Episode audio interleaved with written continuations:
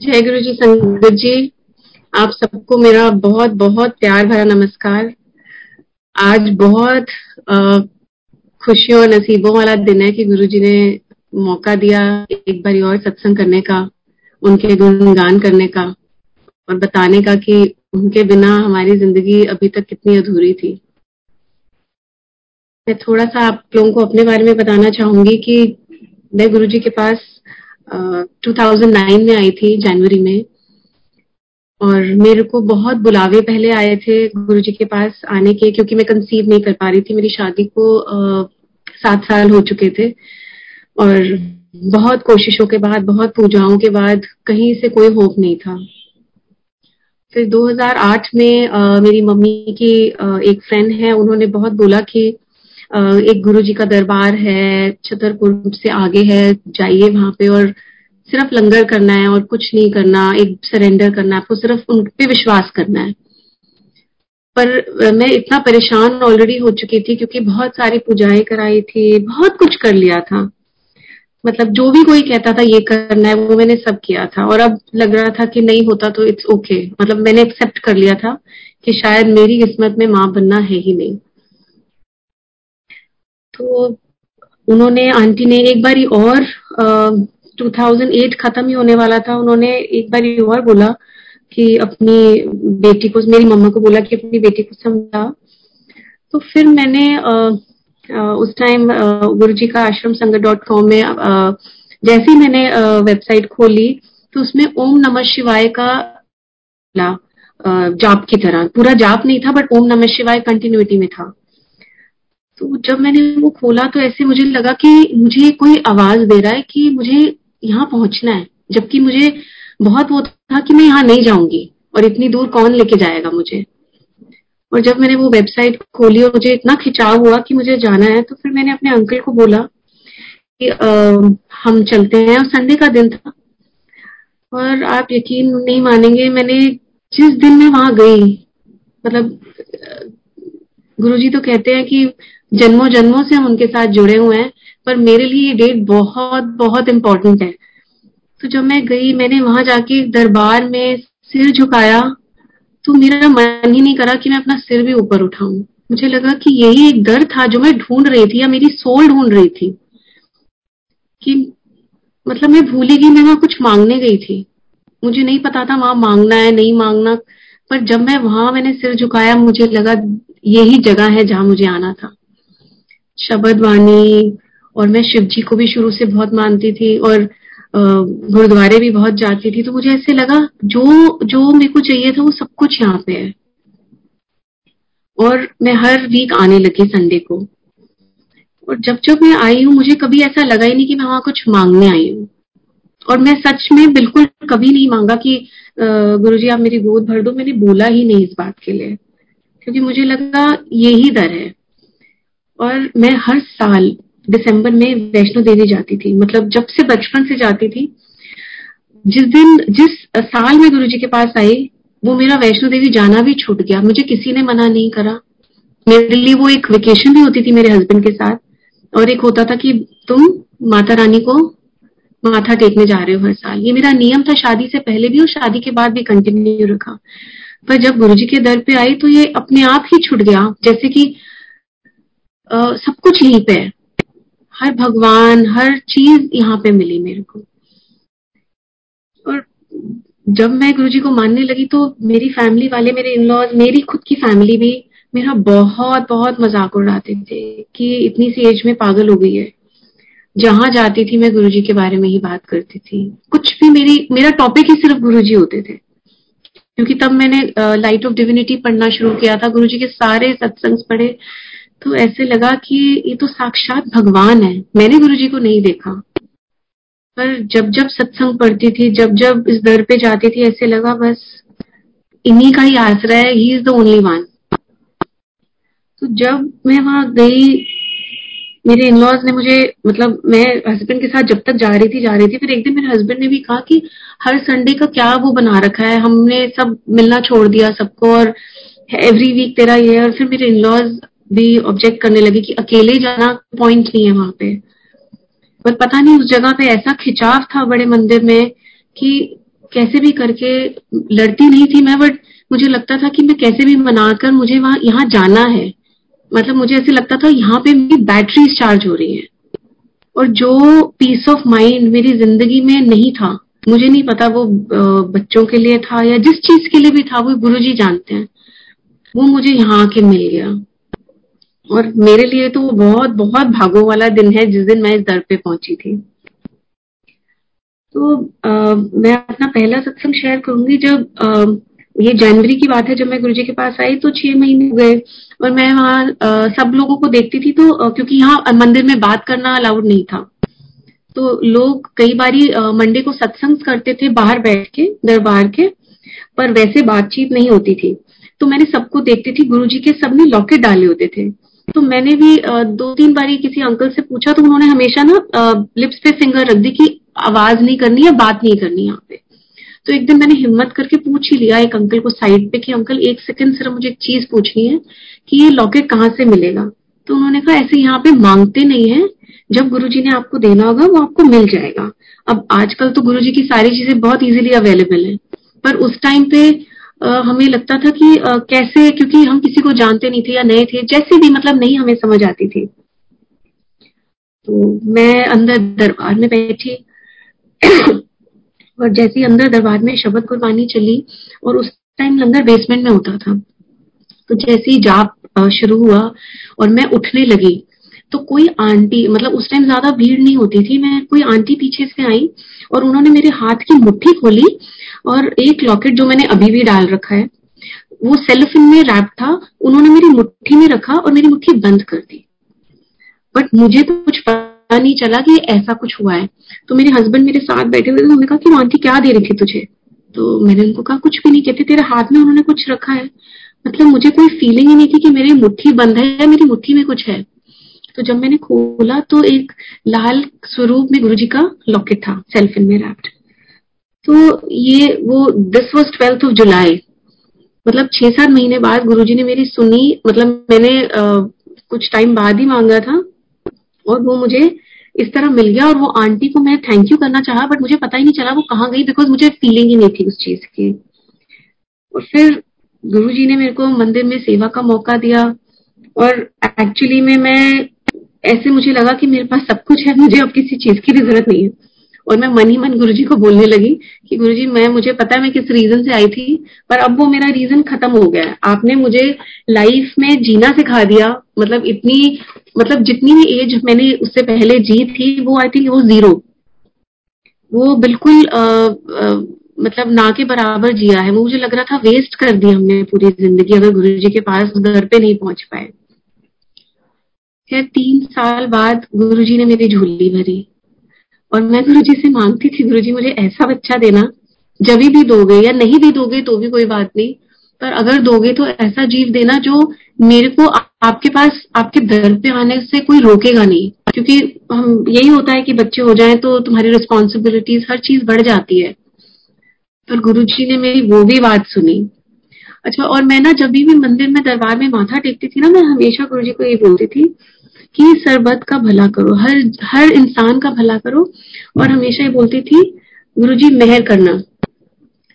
तो जब मेरी बेटी हुई तब मुझे पता नहीं चला कि उसका नाम एक्चुअली मैं मेहर ही रखा। गुरुजी ने दिसंबर में मुझे उससे ब्लेस करा। और जिस दिन आ, आ, मेरी बेटी हुई मैं उसको मंदिर लेकर गई और मैंने गुरुजी से पूछा कि मुझे उसका क्या नाम रखना है? तो गुरुजी ने एक शब्द चलाया जिथे मेहर तेरी उथे सदा खुशियाँ। तो इट वॉज़ वो साइन था कि गुरुजी ने मुझे बोला कि उसका नाम मेहर रखना है। और मैं घर पे गई और मुझे समझ नहीं आया कि आ, मैं क्या बोलूँगी घर पे क्योंकि मेरे इन लॉज भी गुरुद्वारे को मानते हैं और वो उसमें नाम रखवाते हैं अक्षर लेते हैं और ऐसे कुछ होता है। तो मैं बहुत घबरा गई थी कि ये तो गुरुजी की देन है तो मैं कैसे वो करूँगी कि कैसे बोलूँगी कि गुरुजी ने कहा है, मेहर रखना। मैं घर गई और मैंने जब माथा टिकाया, उसको पहले बंगला साहब लेके गए, फिर हम बड़े मंदिर आए।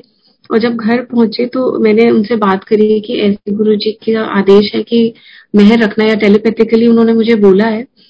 और सीरियसली मेरे घर में किसी ने कोई ऑब्जेक्शन नहीं दी। उन्होंने सबने यही कहा कि अगर गुरुजी ने कहा है और इसका नाम मेहर है तो इट्स एनीवेज ब्लेसिंग और दस साल बाद हमारे घर में एक कहते हैं ना रोशनी है तो हमें आई I मीन mean, उनको ठीक लगा कि नाम मेहर है। और उसके तीन साल बाद गुरुजी ने मुझे फिर से ट्विंस दिए। एक बेटा पहली बेटी थी और उसके बाद एक बेटा बेटी भी दिए। तो इसका भी एक बहुत बड़ा सत्संग है मेरी लाइफ में। जब मेरे को न्यूज़ मिली कि ट्विंस हैं, तब मेरे घर वालों को थोड़ा सा लगा कि एक ऑलरेडी बच्चा है पहले, और दो बच्चे और कैसे मतलब कैसे पालूँगे मेरी एज भी कम नहीं थी। तो उनको यही लगा कि एक बारी और सोच लो। और और फिर मुझे भी लगा कि बड़े लोग ठीक ही कहते हैं। मतलब जो मतलब उन्होंने सोचा होगा, ठीक ही सोचा होगा। और हमारे नोएडा में यहाँ पे छब्बीस जनवरी को एक सत्संग हुआ। और यहाँ पे एक अंकल आए थे वो डॉक्टर थे और उन्होंने अपना सत्संग सुनाया और आप मानेंगे कि वो सत्संग ट्विंस पे था। और गुरुजी ने क्या मैसेज दिया उस दिन? और मेरी मदर लॉ मेरे साथ थी। मैं और मेरी मदर लॉ और मेरे हस्बैंड साथ थे। और उन्होंने अंकल डॉक्टर अंकल ने सत्संग किया कि ऐसे ऐसे मैंने गुरुजी को बोला कि आ, मुझे एक आ, बच्चा चाहिए। तो गुरुजी ने ट्विंस की ब्लेसिंग्स दी। तो मेरे लिए तो वो बहुत ही बड़ा सिग्नल था।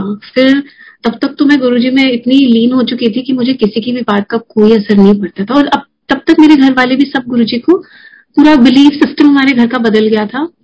सब भगवानों में सबसे पहले हमारे गुरु जी मतलब सिर्फ़ गुरु जी मेरे घर में मेरे जितनी भी इन लॉज का परिवार है, मेरे पेरेंट्स साइड का परिवार है, सब लोग गुरु जी के दर पे आने लग गए। तो ऐसे गुरु जी ने मुझे ब्लेसिंग दी ट्विंस की भी, और कैसे उनका नाम रखा, मैं वो भी बताऊँगी। मैं दरबार में बैठी हुई थी, मैं और मेरे अंकल। तो मैंने गुरु जी जब हमको पता चल गया था ट्विंस हैं डॉक्टर्स तो डिस्क्लोज नहीं करते क्या है और क्या नहीं है तो मैंने गुरु जी से पूछा गुरु जी इस बार ही ना आप पहले ही नाम बता देना कि मैंने अपने बच्चों का क्या नाम रखना है। क्योंकि मुझे मालूम नहीं था बेटा होगा, बेटी होगी या जो भी होगा। तो मैंने अपनी आँखें बंद की हुई थी और बाय चांस की बात है, मेरे अंकल और मैं दरबार में ही हम शब्द चल रहे थे। और हम थोड़ी दूर दूर बैठे हुए थे। तो मेरे गुरु जी से टेलीपैथिकली पूछा मन ही मन तो वो आया चारों पासे छाई ਜਾਂਦਾ साढ़े गुरु जी का नूर। तो मुझे समझ आ गई कि एक तो मेरी बेटी ही है उसमें ट्विंस में तो उसका नाम नूर ही होगा। और उसके बाद आ, मैंने अंकल को कार में बताया कि ऐसे ऐसे गुरुजी ने मुझे ब्लेसिंग्स है कि हमारी एक और बेटी आने वाली है। और फिर मन में ऐसे आया कि दूसरा बच्चा कौन सा होगा या क्या होगा? तो हम अगले फ्राइडे गए मंदिर और हमने गुरुजी से पूछा मतलब मेरे और मेरे हस्बैंड ने तो हमें कुछ मतलब जैसे कोई वो गुरुजी ने कोई सिग्नल नहीं दिया या कोई वो नहीं हुआ। और उस टाइम शब्द चला अवल अल्लाह नूर उपाया कुदरत दे सब बंदे और जब ये शब्द चला तो उसमें अवल अल्लाह आया और उसमें नूर बार बार आ रहा था। तो वो मैं बिल्कुल कंफर्म हो गई कि गुरुजी और कैसे बताएँगे? हम लोग पूछते रहते हैं हर एक चीज़ पर गुरुजी और कैसे बताएँगे हमें?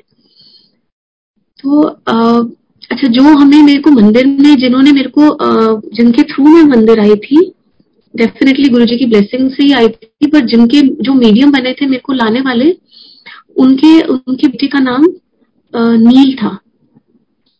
तो एक बैक ऑफ़ माई माइंड मतलब अब तो मेरे को छह सात साल हो गए थे गुरु जी के पास आते हुए तो बैक ऑफ़ माई माइंड था कि अगर मेरा कभी बेटा होगा तो मैं उसका नाम नील रखूँगी। पर वो चीज़ मैं भूल चुकी थी अब बिल्कुल। और मेरी आँखें बंद थी और जब वो शब्द चला, अवल अल्लाह, पूरे सात मिनट में कुछ सेकंड्स बचते हैं तो उसमें नील वर्ड आता है। और मैंने आँखें बंद थी और मैं ना अपने हस्बैंड को बोला घर कार में, जैसे ही पार्किंग में पहुँचे कि ना गुरुजी मुझे नील बोल रहे हैं और ये मेरे को गुरुजी ने पहले भी एक बार जब मैं दरबार में आई थी तो मेरे को ऐसे गुरुजी ने बोला था एक बार कि हाँ नील होगा। आ, मतलब मेरा मेरी मतलब मेरी विश थी। गुरुजी ने नहीं कहा था मेरी विश थी ऐसी। और जब उसमें आया अवल अल्लाह में मतलब मैंने बहुत बारी वो शब्द सुना पर ऐसे कभी फोकस नहीं किया कि नील वर्ड है उसमें। और फिर घर जाके मैंने अपनी मदर इन लॉ अपने फादर इन लॉ और अपने अंकल को तो मैंने कार में बैठते ही यूट्यूब खोला और यूट्यूब से सुनाया कि ऐसे ऐसे थी शब्द में जिसमें नूर का भी नाम है अवल अल्लाह उसमें नील भी है तो ये तो मुझे पक्का पता है कि अब एक बेटा और बेटी होने वाले हैं। और जैसे होता है ना हर कोई बिलीव नहीं करता मतलब ज़्यादा तो नहीं मैंने किसी को बताया पर घर में भी आ, लेकिन जिस दिन हमारे बच्चे हुए अगस्त में उस दिन सब लोग मतलब हमारे घर में ऐसे था कि ऐसे नहीं होता कोई जीनी मिल गया हमको। जो हमारी हर एक चीज़ हर एक विश हमारे मन की बात हर एक मतलब जो चीज़ दिमाग में भी नहीं है या पता नहीं कहाँ सबकॉन्शियस माइंड में है वो भी पूरी हो रही है। और कहा मैं आई थी कि ये भी सोचना छोड़ दिया था कि, कि कभी मैं माँ बन सकती हूँ। और अगस्त में उन्होंने मेरी झोली भर दी और तीन बच्चे मतलब ऐसे लगता था कि ये अपने माता पिता भी तुम्हारे कुछ नहीं कर सकते, वो जितना मर्ज़ी तुम्हारे लिए सुख मांग ले, वो भी कुछ नहीं कर सकते, अगर इस रब का हाथ तुम्हारे सिर पे नहीं है। मतलब गुरु जी के इतने छोटे छोटे सत्संग है मेरी ज़िंदगी के, और हर एक हर एक में इतनी वैल्यू है, ऐसे लगता है कि मतलब जब मेरे बच्चे, ये दोनों बच्चे एक साल के हुए और मैंने गुरुजी से मैं हर बीस को जैसे मेरे बच्चे बीस अगस्त को हुए तो हर बीस को मैं हर बीस को हर महीने सत्संग करना शुरू कर दिया। किसी को बुलाती नहीं थी पर मम्मी मैं और हमारा स्टाफ और बच्चे मम्मी पापा और आ, मेरे अंकल और मैं हम सब बैठ के सत्संग एवरी ट्वेंटी को करते थे तो मैंने गुरु जी को जब ये ग्यारह महीने के हो गए तो मैंने गुरु जी को बोला गुरु जी आप आना पर इनका पहले साल का सत्संग है तो अपनी संगत साथ लेके आना। तो हमारे घर में गुरु जी ने उस दिन नियॉन जो green colour fluorescent green colour होता है, वो चोला गुरु जी ने डाला था हमारे घर पे अपनी गद्दी पे। और जब मैं बाहर गई फ्लावर्स प्लक करने अपनी गार्डन से तो आप मानोगे वहाँ पे मैंने क्या देखा? बटरफ्लाईज और सारी नियॉन कलर्स की। पहले उसमें दो दो के जोड़े थे, जैसे ट्विंस जो रिप्रेजेंट करते हैं कि दो एक दो दो के ऐसे सात आठ ऐसे जोड़े बने हुए थे हर जगह। और वो पूरे मेरे गार्डन में मतलब मंडरा रहे थे और मुझे ऐसे गुरुजी बोल रहे थे कि यही मैं अपनी संगत लेकर आया हूँ। और जब मैं उस दिन मंदिर गई और आ, मंदिर में भी गुरुजी ने वही नियॉन कलर का चोला डाला हुआ था। मेरे घर पे भी गुरुजी ने वही चोला डाला। सो ये सब चीज़ें इतनी कोइंसिडेंस नहीं हो सकती। ये हमारे गुरु जी का प्यार है जो वो दर्शाते हैं और वो जो हमें, हमारे बिलीफ सिस्टम को और स्ट्रॉन्ग करते जाते कि मैं हूँ। हम लोग फिर भी बहुत अब तो वो स्टेज से बहुत दूर निकल गए हैं, पर जब शुरू शुरू में आई थिंक हर किसी के स्टेज में वो आता है कि हम पूरा ट्रस्ट नहीं कर पाते गुरु जी को। ऐसे छोटे छोटे बहुत से सत्संग है। मेरी कैंसर की पेशेंट थी, उनको 2007 में कैंसर डायग्नोज हुआ। तो अपोलो में उनकी सर्जरी हुई कीमोज हुई और ये चलती गई। तो आ, जब गुरुजी के पास आना शुरू किया और जैसे जब मेरी मदन का भी पूरा बिलीफ सिस्टम हो गया कि हाँ गुरुजी हैं। तो उन्होंने लंगर भी वो तुम्हारा भाव बदल जाता है जब तुम उस लंगर को उस भाव से खाते हो। तो तभी वो दवाई बनती है। अदरवाइज़ अगर तुम सोचते हो कि हाँ बस खाना है तो आ, मुझे नहीं लगता कि वो चीज़ तुम्हें उस हिसाब से लग सकती है। तो जब इन मम्मा ने लंगर खाना शुरू किया गुरु जी का ब्लेस्ड लंगर तो जब उन्होंने अपना एक, अपना एक वो टेस्ट कराती थी C A one twenty five उनका ज़ीरो टू थर्टी फाइव से हमेशा हाई मतलब थ्री डिजिट्स या फोर डिजिट्स में आता था। और गुरु जी का जब लंगर करना शुरू करा मम्मी ने रेगुलरली एवरी वीक तो उनका वो C A one twenty five अपने आप ही बहुत मतलब टू डिजिट्स में जैसे थर्टी फाइव तक होना चाहिए, अपने आप कब आना शुरू हो गया। सिर्फ़ लंगर करने से और गुरु जी के दर पे आने से। तो उनका बिलीफ और भी बढ़ गया। उनको डॉक्टर अपोलो के कहते थे कि आप आंटी कहाँ जाते हैं? कि ऐसा कैसे हो गया कि मैं तो 2007 से आपका ट्रीटमेंट कर रहा हूँ। कि आपकी सर्जरी मैंने की है। आपकी कीमो इतने सालों से, जैसे एक साल कीमो हुई, फिर एक साल का गैप आया। तो ऐसे वो कीमोस करते रहते तो वो डॉक्टर्स इतना अपोलो के हैरान थे, जबकि मेडिकल साइंस के आगे तुम तुम कुछ और सोच भी नहीं सकते। और वो डॉक्टर्स कहते थे तो फिर मम्मी उनको ये बोलती थी, अब मेरा डॉक्टर आ गया ये मेरा असली डॉक्टर आ गया हमारे गुरु जी आ गया हमारी ज़िंदगी में। किसी बड़े का इतना ही कहना तो मुझे तो लगता है कि हमारे घर में एक वो वाइब्रेशन ही पूरी बदल गई, जब से गुरु जी का आया, कि मतलब सब गुरु जी को उतने ही शिद्दत से मानने लगे। फिर मेरे फादर लॉ को भी डॉक्टर्स ने डाउट डाला प्रोस्टेट का और मेरी मदर लॉ के विश्वास से मेरे फादर लॉ भी आना शुरू हुए और मतलब जो उन्होंने 99 परसेंट बोला था कि आपको है, ये प्रॉब्लम होएगी मेरे फादर लॉ को और आई थिंक एक या डेढ़ महीने बाद उन्होंने डॉक्टर से चेक करवाया तो उन्होंने कहा, नहीं आई थिंक ऐसी आपको कोई प्रॉब्लम नहीं है। तो ऐसे करते करते गुरुजी ने इतनी हमारे ऊपर मेहर करी हुई है, इतनी हमारे पूरे घर पे आज मेरी सिस्टर लॉज है मतलब अमेरिका में भी मेरी सिस्टर लॉ है, वो भी इतना मानते हैं गुरुजी को, और यहाँ पे दिल्ली वाले भी, वो ऐसे लगता है कि जब हम मिलते हैं ना, अब हम सारे भी सिर्फ़ गुरुजी के बारे में ही बात करते हैं। वो ऐसे लगता है कि एक गुरु परिवार, हमारी खुद की फैमिली में भी एक गुरु परिवार आ गया है। मैं एक और सत्संग शेयर करूँगी। आ, मेरे बर्थडे का है। आ, मेरा फोर्टी बर्थडे था और लालच तो आता है कि गुरुजी आप क्या स्पेशल करोगे? तो मैंने गुरुजी को बोलने लगे गुरुजी मेरा फोर्टी बर्थडे और मुझे कुछ स्पेशल चाहिए। और मैंने अपने अंकल को भी कार में जाते हुए बोला कि आज ना गुरुजी को कुछ आज ना गुरुजी कुछ स्पेशल करेंगे। और जैसे मैंने बहुत कॉन्फिडेंस से अपने अंकल को बोला। तो जब मैं गई तो कोई मेरे को एक्स्ट्रा चाय प्रसाद नहीं मिला या कहीं मैं आगे दरबार में बिल्कुल आगे आगे नहीं बैठी। ये सारी हमारी सोचे हैं। गुरु जी के लिए तो सब कुछ सब एक बराबर है। जो मंदिर को दूर से देख भी लेता है तो वो भी ब्लेस हो जाता है। ये ये हम इंसानों की वो आ, वो होती है ना कि हम सिर्फ़ यही इन चीज़ों में ढूंढते रहते हैं कि गुरु जी हमारे साथ क्या स्पेशल कर रहे हैं। ये हमारी कमियाँ हैं पर आई वुड मतलब मैं फिर भी आपसे शेयर करना चाहूँगी। तो आ, लंगर मतलब कुछ ऐसा स्पेशल नहीं हुआ ना चाय प्रसाद मिला फिर उन्होंने हमें लंगर में भेज दिया। तो उस टाइम उन दिनों लंगर गार्डन में होता था जो जहाँ पे गुरु जी का वो लगा हुआ है फाउंटेन नहीं हाँ फाउंटेन जहाँ उनकी एक आ, सोफा टाइप भी चेयर वगैरह लगी हुई है। तो जब मैं वहाँ बैठी तो आ, ना लंगर भी सबको मिलने लग गया तो आमने सामने बिठाते थे। तो जो अंकल अंकल लंगर दे रहे थे मैं बिल्कुल अंक, अपने अंकल के ऑपोजिट बैठी हुई थी। तो बाई चांस जब लंगर हमारी लाइन की बारी आई तो एक अंकल मेरे को ना शिफ्ट ही करे जा रहे थे। और जैसे जैसे और दूसरे अंकल लंगर बांटे जा रहे थे। तो जैसे जो अंकल लंगर लेफ़्ट साइड से बांट रहे थे एक अंकल राइट साइड से बांट रहे थे। और चांस की बात है ऐसा वो आ गया कि मैं अकेली बच गई बीच में। तो मेरे को लंगर ही नहीं मिला। मतलब चार इधर हो गए लेफ़्ट साइड में चार राइट साइड में हो गए तो मैं अकेली रह गई। और आ, मैं सोचू कि आज गुरुजी क्या कर रहे हो मैं तो अपना स्पेशल डे आपके साथ मनाने हैं। गुरु जी आप ऐसे क्यों कर रहे हो?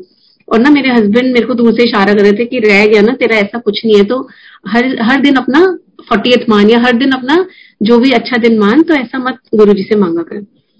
और दूर से एक अंकल आते हैं और मेरे हाथ में एक थाली देते हैं कि ये आपका स्पेशल लंगर है। तो सब चार चार उसमें कर रहे हैं लंगर और मेरे को अकेले में लंगर कराया। तो मैं सिर्फ़ ये बता रही हूँ कि हमारे मन की कितनी सोचे हैं जो हम गुरु जी से पूरी करवाना चाहते हैं जिनका कोई इतना इम्पोर्टेंस नहीं है। पर फिर भी वो मालिक हमको इतना स्पेशल फील कराते हैं कि हम मांग लेते हैं जबकि गुरु जी के दर में हमेशा कहा गया कि मांगो नहीं सिर्फ़ मानो। बट हम आ, पता नहीं क्या है हम लोगों में हम मांगते ही रहते हैं। और एक और सत्संग छोटा सा शेयर करूँगी। दिस इज़ थोड़ा सा मेरे लिए पर्सनल है।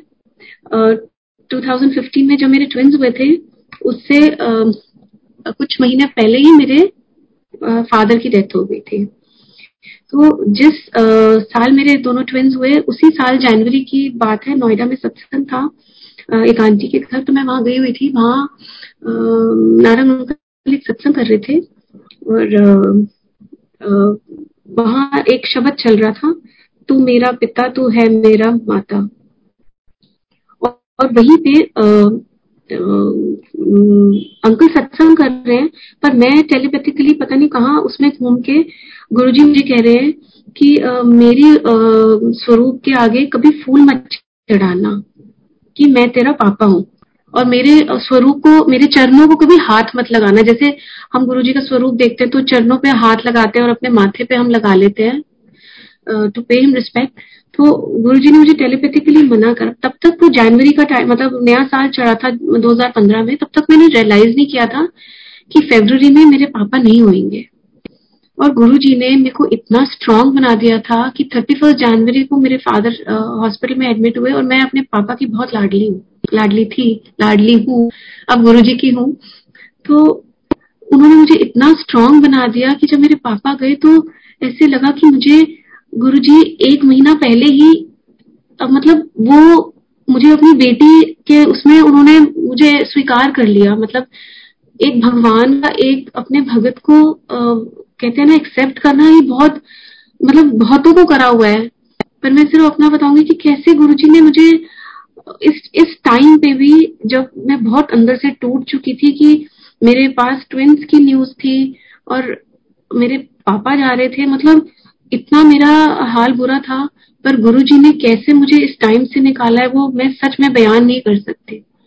मतलब आज मैं शेयर भी इसीलिए कर पाती हूँ कि ये गुरु जी है, ये दर है जिससे मुझे स्ट्रेंथ मिलती है और यहाँ ऐसी शक्ति है जो तुम्हें कभी अकेला महसूस ही नहीं होने देती। मुझे ऐसा लगता है हमारे सर पे गुरु जी है हमेशा। हम जब पैदा होते हैं तो हमें लगता है ना हमारी माँ ही सब कुछ है और माँ के जैसा कोई नहीं हो सकता।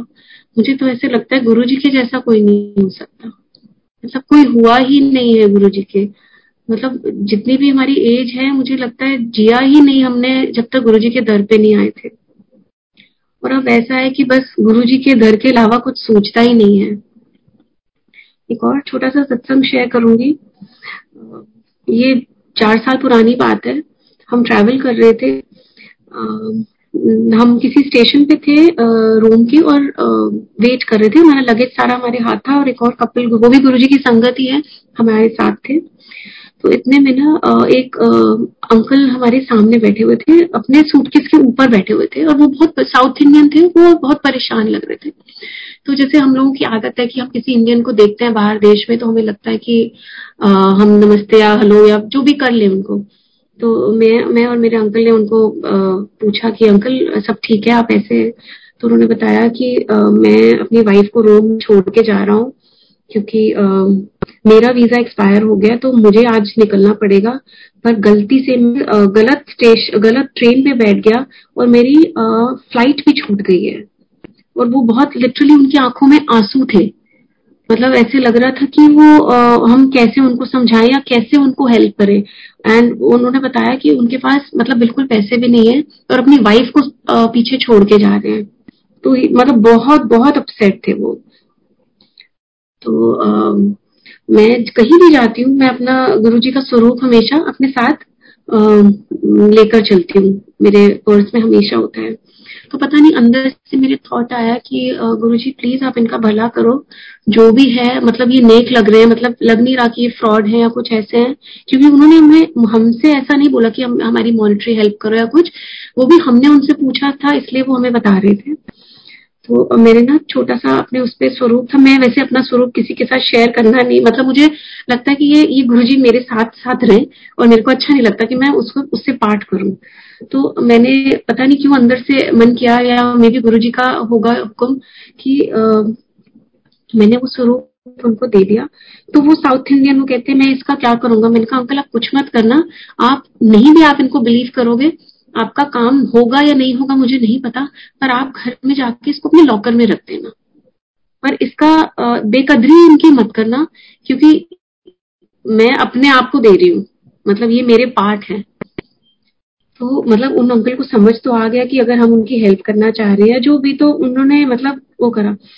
और बाय चांस ये वो हमारे साथ हम उसी ट्रेन पे ही चढ़े और सेम एयरपोर्ट पे हम गए और थोड़ी देर बाद वो हमें मिले एयरपोर्ट पे और और एक एक ब्राइट सी स्माइल थी उनके फेस पे और उनकी शक्ल पे जैसे बहुत नूर आ जाता है तो वो आए और कहते हैं कि आ, मैं आपका कैसे थैंक यू करूँ?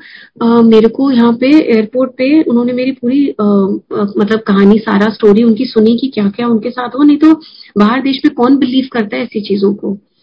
तो उन्होंने कहते कि सारा हमारी मेरी बात सुनी और मेरे को टिकट इश्यू कर दी विदाउट एनी एक्स्ट्रा चार्जेस कि मतलब जैसे उन्होंने बताया कि फ़्लाइट मिस हो गई है और इन्हीं की गलती से हुई तो कोई वो नहीं करता कॉम्पेंसेट पर उन्होंने करी। तो उन्होंने अपना गुरु जी का स्वरूप तब तक उन्होंने अपनी पॉकेट में रखा हुआ था शर्ट की, उसके बाद अपने उन्होंने हमारे सामने वॉलेट में रख लिया। और वो मतलब मैं मैं बात करते करते मुझे ऐसे लग रहा है, मुझे उनकी, उन अंकल की शक्ल याद आ रही है कि किस तरह उन पे, कि गुरु जी का वो था कि कहा गुरु जी ने कैसे किसी को कौन से पराए देश में जाके ब्लेसिंग देनी है, कैसे किसी का काम पूरा करना है। ये बहुत बड़ी बात है। ये कोइंसिडेंस ज़िंदगी में हो ही नहीं सकता कि कोई भगवान किसी भगत को कौन से जन्म का वो भगत होगा उनका। कैसे वो उनकी हेल्प कर रहे हैं, कैसे उस मोड़ पे आके जहाँ वो अपनी वाइफ को छोड़ के जा रहे हैं, क्योंकि उनका वीज़ा एक्सपायर हो रहा है तो बहुत मेजर चीज़ें हैं ये लाइफ में। और जिनके साथ हो रही उनके लिए बहुत बहुत बड़ी चीज़ है ये। तो मतलब ये छोटे छोटे सत्संग मतलब लाइफ के इतने इम्पोर्टेंट हो जाते हैं तुम्हारे लिए, ऐसे लगता है कि हमारा तो जीवन या हर सांस ही एक सत्संग है। अभी थोड़े टाइम पहले मतलब कोविड से पहले मैं और एक और आंटी नोएडा में हमने आ, सोचा कि गुरुजी का बर्थडे सेवंथ को होता है तो हम ना हर सेवंथ को प्रसाद बांटा करेंगे और हम बांटना शुरू कर दिया। तो जब पहला पहला दिन था उन आंटी ने वो शायद आंटी पहले से करती होंगी तो जब उन्होंने मुझे बोला और मैंने जब उनके साथ पहली बारी किया तो जब प्रसाद बांटने गए तो जो पहला प्रसाद हमने दिया वो ना एक ऑटो में था। ऑटो वाले थे और जनरली हमने उनको प्रसाद दिया। रात का टाइम था तो कहते हैं कि आप किस लिए प्रसाद बांट रहे हो? उन्होंने हमसे पूछा तो हमने कहा ऐसे ही बांट रहे हैं हमारे गुरु जी का आज का मतलब बर्थ डेट है उनकी सेवन जुलाई को उनका जन्मदिन होता है पर सेवेंथ डेट है तो हम प्रसाद बांटते हैं। तो आ, उनकी ना पीछे सीट पे दो बच्चे बैठे हुए थे। तो हमने कहा ये आ, इनको भी दे दे प्रसाद। कहते हैं हाँ ये मेरे जुड़वा बच्चे हैं। मतलब कैसे गुरु जी हमारे को ब्लेसिंग्स करके कि पहला जब हमने प्रसाद बांटा तो पहला प्रसाद किसी उसको मतलब जैसे मुझे ऐसे लगता है ना कि ट्विंस का तुम्हारे हैं बच्चे तो गुरु जी कैसे एहसास दिलाते हैं कि देख मैं तेरे साथ हूँ और कैसे तुझे ब्लेस कर रहा हूँ? एक और सत्संग शेयर करूँगी। मेरी मम्मी मंदिर आना शुरू मतलब हुई और उनका ना ड्राइवर भी बहुत गुरु जी को मानने लगा। ये कोविड से थोड़े साल पुरानी बात होगी जब कोविड नहीं था ना 2019 की बात होगी। तो उन, उनका ड्राइवर बहुत बिलीव करने लगे गुरु जी का अंदर। तो गुरु जी के पास जाने का ना उसकी बहुत इच्छा होती तो मम्मी ने उसको कह दिया कि तुम गाड़ी पाक करके अंदर आ जाया करो। तो अंदर अंदर ही होता था। तो तो उन्होंने मम्मी ने उनको बोल दिया लॉकेट के लिए। तो उन्होंने बोला कि मेरे को ना ये लॉकेट चाहिए गुरु जी के। तो मम्मी ने कहा, ठीक है, मुझे मिलेंगे अंदर तो मैं ले आऊँगी, पर ऐसे वीक डेज़ में लॉकेट कहाँ मिलेंगे? क्योंकि हम तो सीधा मंदिर जाते हैं, अंदर बैठे और जब जब लंगर के लिए जहाँ जहाँ उठाया, जहाँ जहाँ बिठाया बैठ के फिर आते जाते हैं बाहर। तो जब हम लंगर करके बाहर निकले तो आ, मेरे अंकल को किसी ने दो लॉकेट दे दिए उनके हाथ में ना। तो आ, मेरे अंकल को लगा कि शायद हमारे ट्विंस हैं तो ट्विंस के लिए दिया है।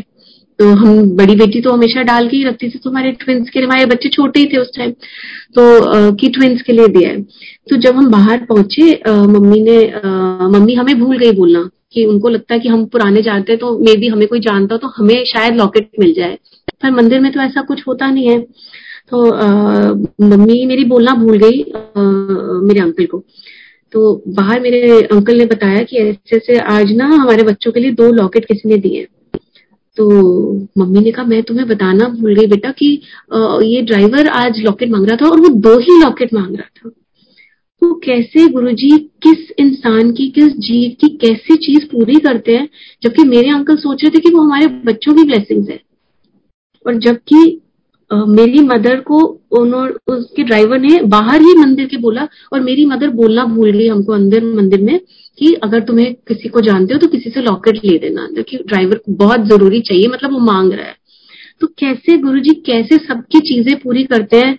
मतलब अभी तो किसी ने बोला नहीं। हाँ मतलब उन ड्राइवर ने, ठीक है, मम्मी को बोला, पर मेरी मम्मी ने भी अभी किसी को नहीं बोला, पर बिन मांगे अगर तुम्हें कोई चीज़ मिल रही है तो इससे बड़ी ब्लेसिंग हो क्या सकती है हमारी लाइफ में? Uh, मैं एक अपनी बुआ का भी सत्संग शेयर करूँगी। मेरी बुआ uh, शुरू से उनकी शादी सोनीपत में हुई और वो सोनीपत में रहती थी। तो uh, थोड़ी उनके फैमिली में कोई प्रॉब्लम हुई फाइनेंसिस की तो काफ़ी प्रॉब्लम्स के साथ उनको दिल्ली पड़ा। तो मेरे चाचा के बेटे का रोका था।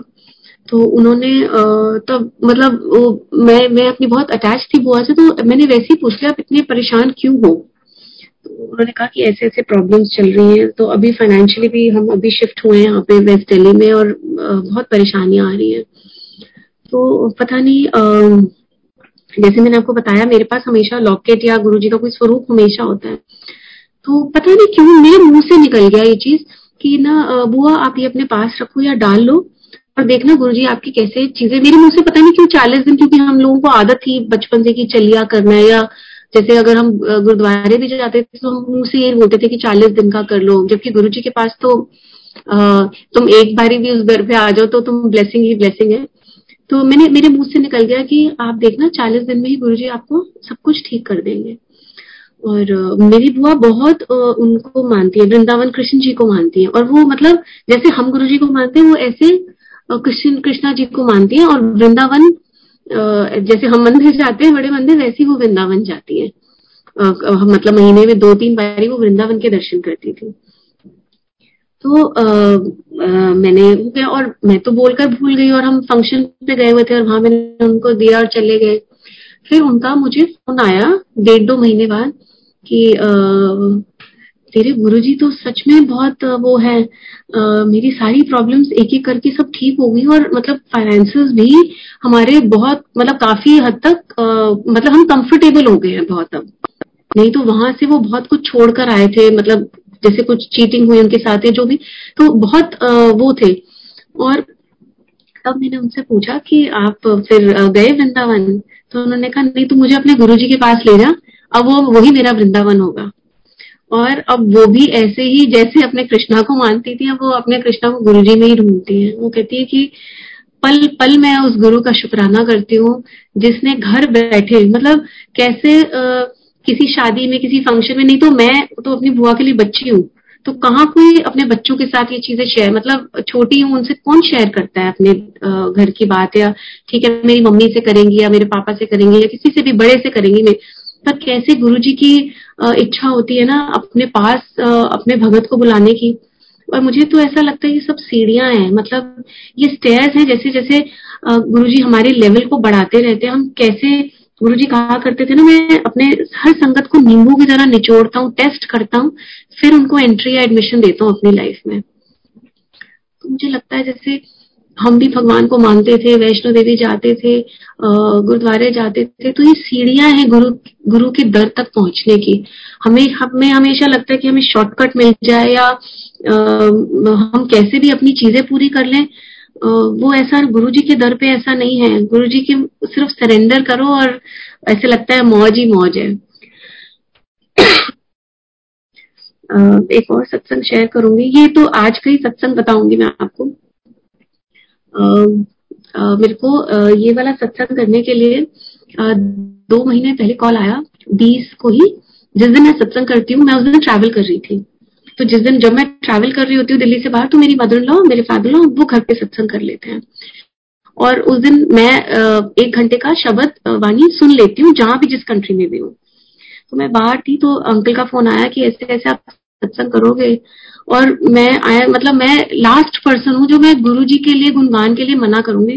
पर कुछ माहौल ऐसा था कि मैं उस टाइम टैक्सी में थी और मैं जहाँ जा रही थी, मेरे पास कोई कंप्यूटर नहीं था और फ़ोन पे मुझे पता है ये सब नहीं हो सकता और जहाँ ओपन में जा रही थी मैं। तो मुझे कोई रूम भी नहीं मिलता। तो मतलब मैं आए मतलब मुझे बहुत बहुत बुरा लगा कि आज का दिन गुरु जी ने मुझे सत्संग करने का मौका दिया, जो कि बीस तारीख है, जो मैं खुद हर महीने करती हूँ। और ऐसा दिन कहाँ कोई कैसे मिलेगा तुमको जब गुरुजी अपने आप तुम्हें मौका दे रहे हैं? तो मुझे बहुत बुरा लगा कि मैंने गुरुजी का सत्संग नहीं किया और मैंने गुरुजी से बहुत सॉरी बोला। और फिर आ, मैंने अंकल से ये भी रिक्वेस्ट करी कि अंकल प्लीज़ मुझे ना जल्दी से मौका दे देना। मैं एक हफ़्ते में घर पहुँच जाऊँगी। मैं पच्चीस को आ, घर पहुँच जाऊँगी तो खैर मुझे अंकल का फ़ोन नहीं आया। आ, और मैं ना अपने मन में बोलने लगी कि गुरुजी मुझे पता है मुझसे बहुत बड़ी गलती हो गई।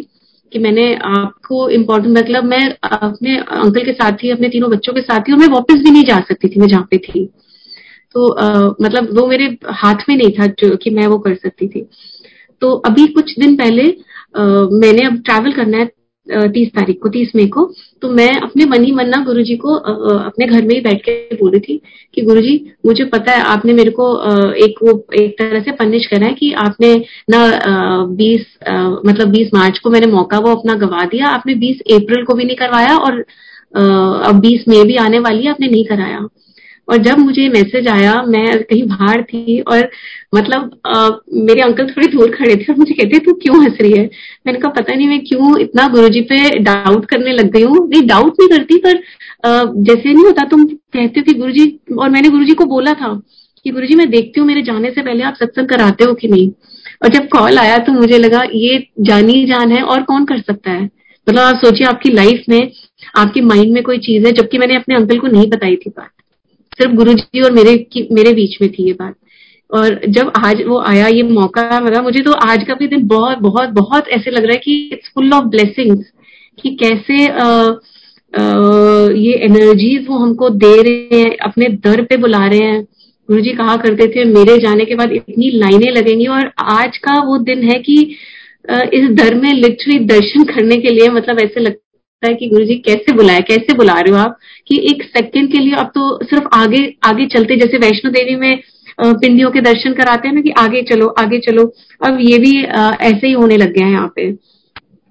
तो अब थोड़ा सा वो लगता है कि गुरु जी आपने वो अच्छा टाइम था जब आपने अपने दर्शन ऐसे हमें कराए कि वैसे लगता था कि हम बहुत वीआईपीज हो गए, कि गुरु जी के दर में हम आराम से बैठे हुए हैं। और अब लगता है कि गुरु जी एक एक नज़र भी आपसे अगर जैसे कुछ बोलना चाहे पर सब कहते हैं चलो आगे चलो। मतलब रश भी इतना होता है वो भी आ, क्या करें? बट इस दर की इतनी वो है कि अगर हम गुरु जी की रजा में राज़ी रहे तो क्या नहीं मिल सकता? मतलब ये मटीरियलिस्टिक चीज़ें तो आई थिंक ज़ीरो है गुरु जी के आगे। और गुरु जी जीने के मायने हमें हर पल हर सेकंड सिखाते रहते हैं। मतलब हमारे घर में भी जब भी सत्संग हुआ है कितने लोग कितनी नई संगत आती है मुझे कई बार ऐसे सोच के लगता है कि गुरु जी कैसे किसी को बुलाते हैं। हमने पीछे सब सत्संग किया तो आ, मेरे आ, अंकल का बर्थडे था उन्होंने आ, बोला कि आ, इस बार ही ना हम नई संगत को बुलाते हैं यूजुअली हम सत्संग करते ही नहीं है घर पे सिर्फ़ हम लोग घर के घर के मेंबर्स ही बैठते हैं। तो उन्होंने कहा आस पड़ोस के लोगों को बुलाते हैं। और एक मतलब चार पाँच कपल्स को हमने सोचा जो हमारी एज के थे यंग लोग थे। तो जिनको उनमें से किसी एक कपल था जिसका आना पॉसिबल नहीं था उन्होंने मुझे मना कर दिया था। और वो बिलीव नहीं करते वो आई थिंक राधा स्वामी किसी चीज़ को किसी को ही बिलीव करते। हैं और आप सोचो गुरु जी ने उनको वो बाई चांस आ गए सत्संग पे मेरे घर मेरे अंकल के बर्थडे पे। और आ, हम दस पंद्रह लोग ही थे। वो आए और वो ऐसा गुरुजी के साथ जुड़ गए मतलब जिन जिन्होंने मुझे कहा था मैं गुरुजी के पास मतलब मैं सत्संग पे नहीं आ सकता मेरी कहीं कमिटमेंट है। दोनों हस्बैंड वाइफ ने बोला। तो कैसे गुरुजी और आज की डेट में वो मतलब मैं देखती हूँ लोग अब घबराते हैं बड़े मंदिर में जैसे बड़ा फ़ंक्शन होता है तो ना घबराहट होनी शुरू हो जाती है कैसे पहुँचेंगे कैसे पहुँचेंगे? और अब मैं उनको देख रही थी वो आ, अंकल आंटी वहाँ पे बड़े मंदिर में विसाखी पे भी अपने पूरे परिवार को अपने इन लॉज को अपने बच्चों को लेके आए हुए और लंगर कर रहे। मतलब मन को इतनी तसल्ली मिलती है कि गुरु जी आप कैसे जोड़ते हो सबको? मतलब कैसे अपनी आप ढूंढते हो अपनी संगत को और कैसे उनके पास पहुँचते हो? हमें लगता है ना कि हम गुरु जी के पास पहुँचते मुझे ऐसे लगता है नहीं। गुरु जी घर घर आके लोगों को ब्लेस कर रहे हैं और कैसे वो खींच कर लेकर जा रहे हैं अपने साथ। कि आओ मतलब ये दर तो ऐसा है कि जहाँ ना एक रुपया, ना कुछ करने की ज़रूरत, सिर्फ़ अपना सिर झुकाना है और अपना दिमाग खाली करके आना है। और आज मेरे बच्चे भी हैं तीनों बच्चे। मुझे तो लगता है गुरु जी के दिए बच्चे पूरी फुल ब्लेसिंग्स के वो है। आज मेरे बच्चे आ, हम बोलते हैं कि हमने मंदिर जाना है आ, मतलब वीकडे में जैसे हम जाते हैं हर हफ़्ते तो मेरे बच्चों को होता है चाहे उनका स्कूल होता है अगले दिन मैं हमेशा मना करती हूँ उनको कि तुम नहीं जा सकते और बच्चे ज़्यादा अलाउड भी नहीं है। पर मेरे बच्चों को इतनी वो होती है कि नहीं हम भी जाएँगे गुरु जी के पास। तो कैसे ये सोल्स है?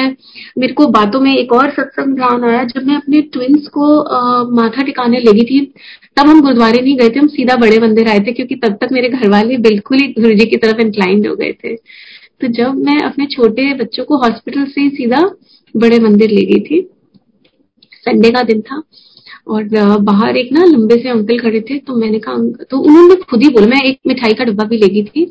तो मुझे लगा अंदर तो जाने नहीं देगी क्योंकि उस छह बजे मंदिर खुलता था तो मैं आई थिंक साढ़े पाँच पहुँची थी तो या पाँच पहुँची थी तो उन्होंने कहा कि अंदर एंटर नहीं कर सकते। और मैं उस, उससे गई भी नहीं थी क्योंकि बच्चे मेरे तीन दिन के ही थे।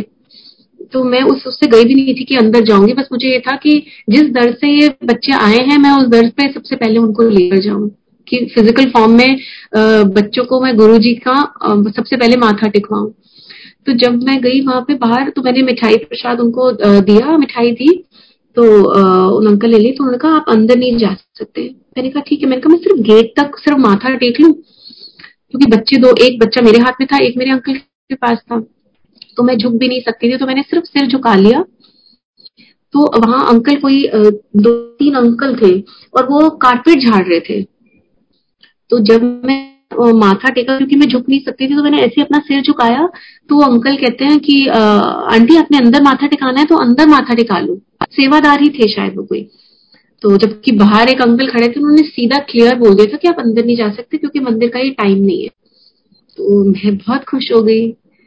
तो जबकि मेरी खुशी का तो खैर मैं तो हमेशा से गुरुजी जब जब भी कुछ करते हैं तो खुश रहती हूँ, पर ऐसे लगता है कि कैसे गुरुजी अपनी जो सोल्स भेजते हैं, कैसे उनका वेलकम भी करते हैं। मैं अंदर गई तो अंकल ने कहा कि ये समाधि के अंदर नहीं जाना, समाधि बंद है। तो ये अंदर नहीं जा सकते आप आप यहाँ से माथा टेक लो। और पता नहीं कहाँ से कोई एक और अंकल आए तो कहते हैं, आपने अपने बच्चों को अंदर माथा टिकाना है। मतलब मुझे ऐसे लग रहा था कि कैसे गुरुजी अंदर मतलब लोग मना पे मना कर रहे हैं, और कैसे कोई दूसरा जना आके ये भी गुरुजी की तरफ़ से है। और ये सोल्स, हमें लगता है कि हमारे बच्चे हैं, ये गुरु जी के बच्चे हैं। सारे ही जो भी अब गुरु जी के दर से आ रहे हैं, ये सब आई थिंक गुरु जी के बच्चे हमें पता ही नहीं है कि गुरु जी कैसे कैसे ब्लेसिंग्स किस किस फॉर्म में ब्लेसिंग्स दे रहे हैं सबको? मतलब हम एक, बचपन से एक सुनते आ रहे हैं ना कि हर हर अपने मंदिर में गणपति जी की भी फ़ोटो रख लो शिव जी की भी रख लो गणपति जी की रखो, शिव जी की रखो कान्हा जी की रखो मतलब हर भगवान की, माता रानी की रखो। गुरु जी के पास आके एक चीज़ तो समझ आ गई कि एक का ही पल्ला फड़ना है। हर भगवान एक है। गुरु जी का लंगर ही हमारी दवाई है। और सिर्फ़ सिर्फ़ हमें गुरु जी के आगे सरेंडर करते जाना है। मांगना नहीं है, मानना है। और गुरु जी के चरणों से जुड़े रहना है। मुझे तो ऐसे लगता है इस दर पे हमें हर हफ़्ते ज़रूर से ज़रूर जाना चाहिए। हमें नहीं पता वो हमारे कैसे एक्सरे कर रहे हैं, कैसे हमारे कष्ट काट रहे हैं, कैसे हमारे हर एक सांस को कैसे वो कंट्रोल किए हुए हैं। ये सब हमें नहीं पता। पर आज ऐसे लगता है कि हमारे हाथों की, हमारे हर एक ज़िंदगी की डोर उन्होंने अपने हाथों में रखी हुई है। कैसे वो अपनी हर एक छोटी से छोटी, बड़ी से बड़ी संगत का ख्याल रख रहे हैं और हर कंट्री में रख रहे हैं। आज हर कंट्री में गुरु जी का सत्संग हो रहा है, हर स्टेट में गुरु जी का सत्संग हो रहा है। उनका गुणगान हो रहा है। तो ये चमत्कार, ये भगवान जो धरती पे है हमने तो सिर्फ़ बचपन में सुना था कि हाँ मूर्तियों में है। या हम अपने मंदिरों में फ़ोटो रखते हैं। और आज लगता है कि सिर्फ़ अगर गुरु जी का एक स्वरूप भी पड़ा है तो दिस इज़ इट मतलब यही है जो मतलब हमें चाहिए। एक और मैं सॉरी टाइम खत्म होने वाला है। मैं एक और छोटा सा सत्संग मुझे याद आ गया। आ, मेरे अंकल का है। आ, मेरे अंकल की फ़्लाइट थी। मेरे अंकल सिंगापुर जा रहे थे। और जिस दिन उनकी फ़्लाइट थी, उस दिन, उसे एक दिन पहले मेरे अंकल के फ्रेंड के फादर बीमार थे किसी हॉस्पिटल में मैक्स में आई थिंक आके तो उनका फ़ोन आया कि ऐसे ऐसे मेरे को मेरे अंकल के फ्रेंड का आया कि मेरे फादर को ब्लड चाहिए तो तू ब्लड देने आ जा। तो मेरे अंकल ब्लड देकर आ गए, उनकी अगले दिन फ़्लाइट थी। तो बाई चांस जिस दिन उन्होंने फ्लाई करना था अगले दिन, उनको फ़ोन आता है उसी हॉस्पिटल से कि आप मतलब बहुत अर्जेंट है इम्पोर्टेंट है, आप अभी आके मिलो तो मेरे अंकल ने बताया कि ऐसे ऐसे मैं तो फ़्लाइट चल रहा हूँ, आप मुझे बता दीजिए फ़ोन पे क्या है। तो कहते हैं, हम बता नहीं सकते, आपको आना पड़ेगा। तो वो आए और मतलब वो गए हॉस्पिटल और मेरे अंकल ने हम, मेरे से शेयर नहीं करा। हमें तो बोलकर गए कि एयरपोर्ट जा रहे हैं, सिंगापुर जा रहे हैं तो बात वहीं खत्म हो गई कि जा रहे हैं। तो मेरे अंकल समा हॉस्पिटल वहाँ गए और आके चले गए। और मेरे, उस टाइम मेरे ट्विंस नहीं हुए थे। तो मेरे अंकल ने वहाँ सिंगापुर जाके रोज मेरी बड़ी बेटी से ना फेस टाइम करे, जबकि ऐसा नहीं है कि बिज़नेस पे गए हों और ऐसे सारा टाइम फेस टाइम कर रहे हो या बात कर रहे हो। तो मुझे लगा कि कुछ, कोई प्रॉब्लम है। तो पर उन्होंने मेरे से शेयर नहीं करा। और दो दिन बाद जब वो वापस आए मतलब मुझे लग रहा था कि जैसे किसी की रोने वाली शक्ल होती है या कुछ मन में इतना भर जाता है तो जब घर आए तो घर आते ही वो इतना रोए इतना रोए मेरे अंकल, और मैं घबरा गई कि ऐसा क्या हो गया कि ठीक ठाक भेजा था। तो उन्होंने मेरे को बताया कि ऐसे ऐसे मेरे को जिस दिन मैं जा रहा था, मेरे को हॉस्पिटल से कॉल आया और मुझे बताया कि ऐसे मेरे ब्लड में प्रॉब्लम है। और मेरे अंकल ने शेयर किया कि मेरे तो जुड़वा बच्चे होने वाले हैं तो उन्होंने कहा कि वो आपको अभी के अभी मतलब वो करना पड़ेगा अबॉर्ट करना पड़ेगा और अपनी आंटी का भी पूरा चेकअप आपको कराना पड़ेगा कि आपके ब्लड में कोई सीरियस प्रॉब्लम है। और हम बहुत घबरा गए मतलब क्योंकि हम गुरु जी की देन मतलब सब कुछ, और एक आसरा ही गुरु जी है मतलब जब से गुरु जी के दर पे आए हैं, और हम गए फिर उन्होंने कहा, आप अपना सारा चेकअप करा लो। तो फिर मेरे अंकल को थोड़ा मेदांता पे है, थोड़ा तो वहाँ मुझे ले गए सब कुछ टेस्ट करा और सारा टाइम मंडे का दिन था, मैं सारा टाइम मंत्र जाप करती रही और उन्होंने हमारे टेस्ट कर लिए दोनों के सब कुछ और फिर हम आए और सीधा मंडे का दिन था, हम बड़े मंदिर गए, चाय प्रसाद लिया लंगर प्रसाद लिया और हम घर आ गए और फिर मतलब घबराहट तो मन में थी क्योंकि रिपोर्ट कहाँ से बदल जाएगी ना, जब कोई हॉस्पिटल मैक्स आके, कोई छोटा हॉस्पिटल नहीं है कि वो तुम्हें गलत रिपोर्ट देगा। तो हम गुरु जी का लंगर प्रसाद किया, मेरे अंकल ने भी किया तो उसके बाद हमने उनको मंडे शाम को हमारी रिपोर्ट्स आनी थी। ये मंडे अर्ली मॉर्निंग की बात है। तो मंडे शाम को जब हम घर में बैठे हुए थे और बहुत घबराए हुए थे क्योंकि हमने अपने घर में ये बात नहीं डिस्क्लोज करी थी। मेरे इनलॉस को कुछ भी नहीं पता था क्योंकि वो वैसे ही ओल्ड है और हमें लगता था कि अभी हम ही इसको नहीं एब्जॉर्ब कर पा रहे तो वो बेचारे क्या करेंगे सुन के या क्या उनपे बीतेगी ये चीज़? तो उनका वहाँ से डॉक्टर का फ़ोन आया तो उन्होंने कहा, अंकल, आप आपके या आपकी वाइफ के रिपोर्ट्स में कोई प्रॉब्लम नहीं है। यू आर परफेक्टली फिट आपको कोई ऐसी एक्शन करने, लेने की ज़रूरत नहीं है अपनी वाइफ के, अपने बच्चों के साथ। आप मतलब नॉर्मल यू ऑल नॉर्मल और मतलब हम इतना रोए घर बैठ के, इतना रोए मतलब अभी भी मेरी आँखों में आँसू आ गए। हम नीचे गए, अपने, मेरे इन के पास गए और हमने शेयर किया इस सब की कैसे उन्होंने, अभी जो जीव हमारी ज़िंदगी में आए भी नहीं है, उनको ब्लेसिंग दी। मेरे अंकल को ब्लेसिंग दी, मुझे ब्लेसिंग दी। और डेफिनेटली मेरे अंकल एक अकेले मतलब इज़ द ओनली सन तो कैसे मतलब उन्होंने, हम सबको एक नया जीवन मतलब एक एक जने को हमारे घर में उन्होंने जीवन दिया है। मैं जितना भी शुक्राना करूँ इस मालिक का, अपने पापा का, वो कम है। Thank you thank you thank you Guru ji और सबसे मेरी यही प्रार्थना रहेगी गुरु जी को बिना सोचे समझे उन पे विश्वास करो, उनको अपना मान लो बस, और उनसे ऐसे बात करो जैसे इनके सिवा हमारा कोई है ही नहीं। और हमारे लिए मैं सच बता रही हूँ माँ बाप भी इतना नहीं कर सकते जितना हमारे सोच की भी बातें पूरी कर लेते हैं, और वही करते हैं जो हमारे लिए अच्छी होती है।